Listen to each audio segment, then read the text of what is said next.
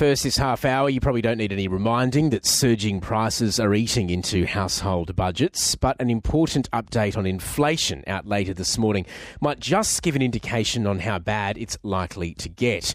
For his outlook, we're joined now by the ABC senior business correspondent Peter Ryan. Peter, good morning to you. So, what can we expect to see? Well, uh, good morning, Tom. Inflation figures really are the flavour of the month and really is about the month this time because these figures we'll be seeing later on this morning are monthly inflation figures from the Bureau of Statistics. These were introduced to be more regular updates to the quarterly CPI.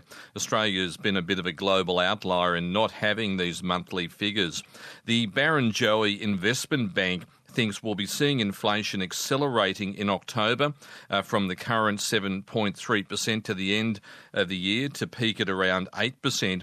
Uh, but because the way the data is collected means the path to hitting the peak won't really be as straightforward as you might like, because the basket of goods that the ABS assesses in this survey has the least amount of information in it, uh, only about half of what you'd see in the normal quarterly CPI, which we don't see until January the 25th.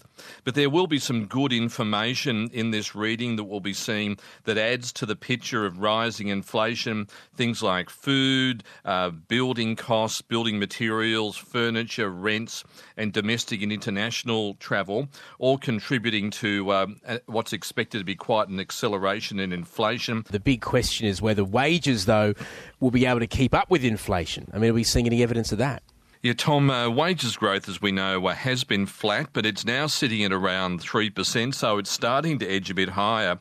Uh, last week, of course, the Reserve Bank Governor Philip Lowe said workers needed to temper their wage demands, uh, controversial comments, and not to push to match inflation, fearing a wage price spiral. But um, so we've heard earlier this morning uh, from the Robert Walters uh, recruitment firm, around four out of five white collar workers of the 15 1,500 surveyed think they might walk or switch jobs, taking advantage of a tight jobs market. So there's that situation out there where it is a tight jobs market. Uh, people want a pay rise. They might not necessarily get that in their pay packet, and they might have to go in and negotiate to get other trimmings or bells and whistles in their salary package to make them want to stay. Okay, now while we've got you there, Peter, and while the lines are good, you've also been covering several cases of scams and attempted cyber attacks recently. Of course, we are learning that banks are racing to stay ahead of the criminal hackers.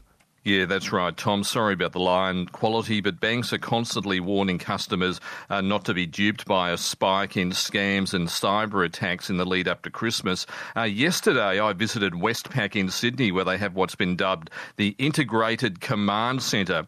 And this is a front line in that escalating war against cyber criminals and sophisticated scammers.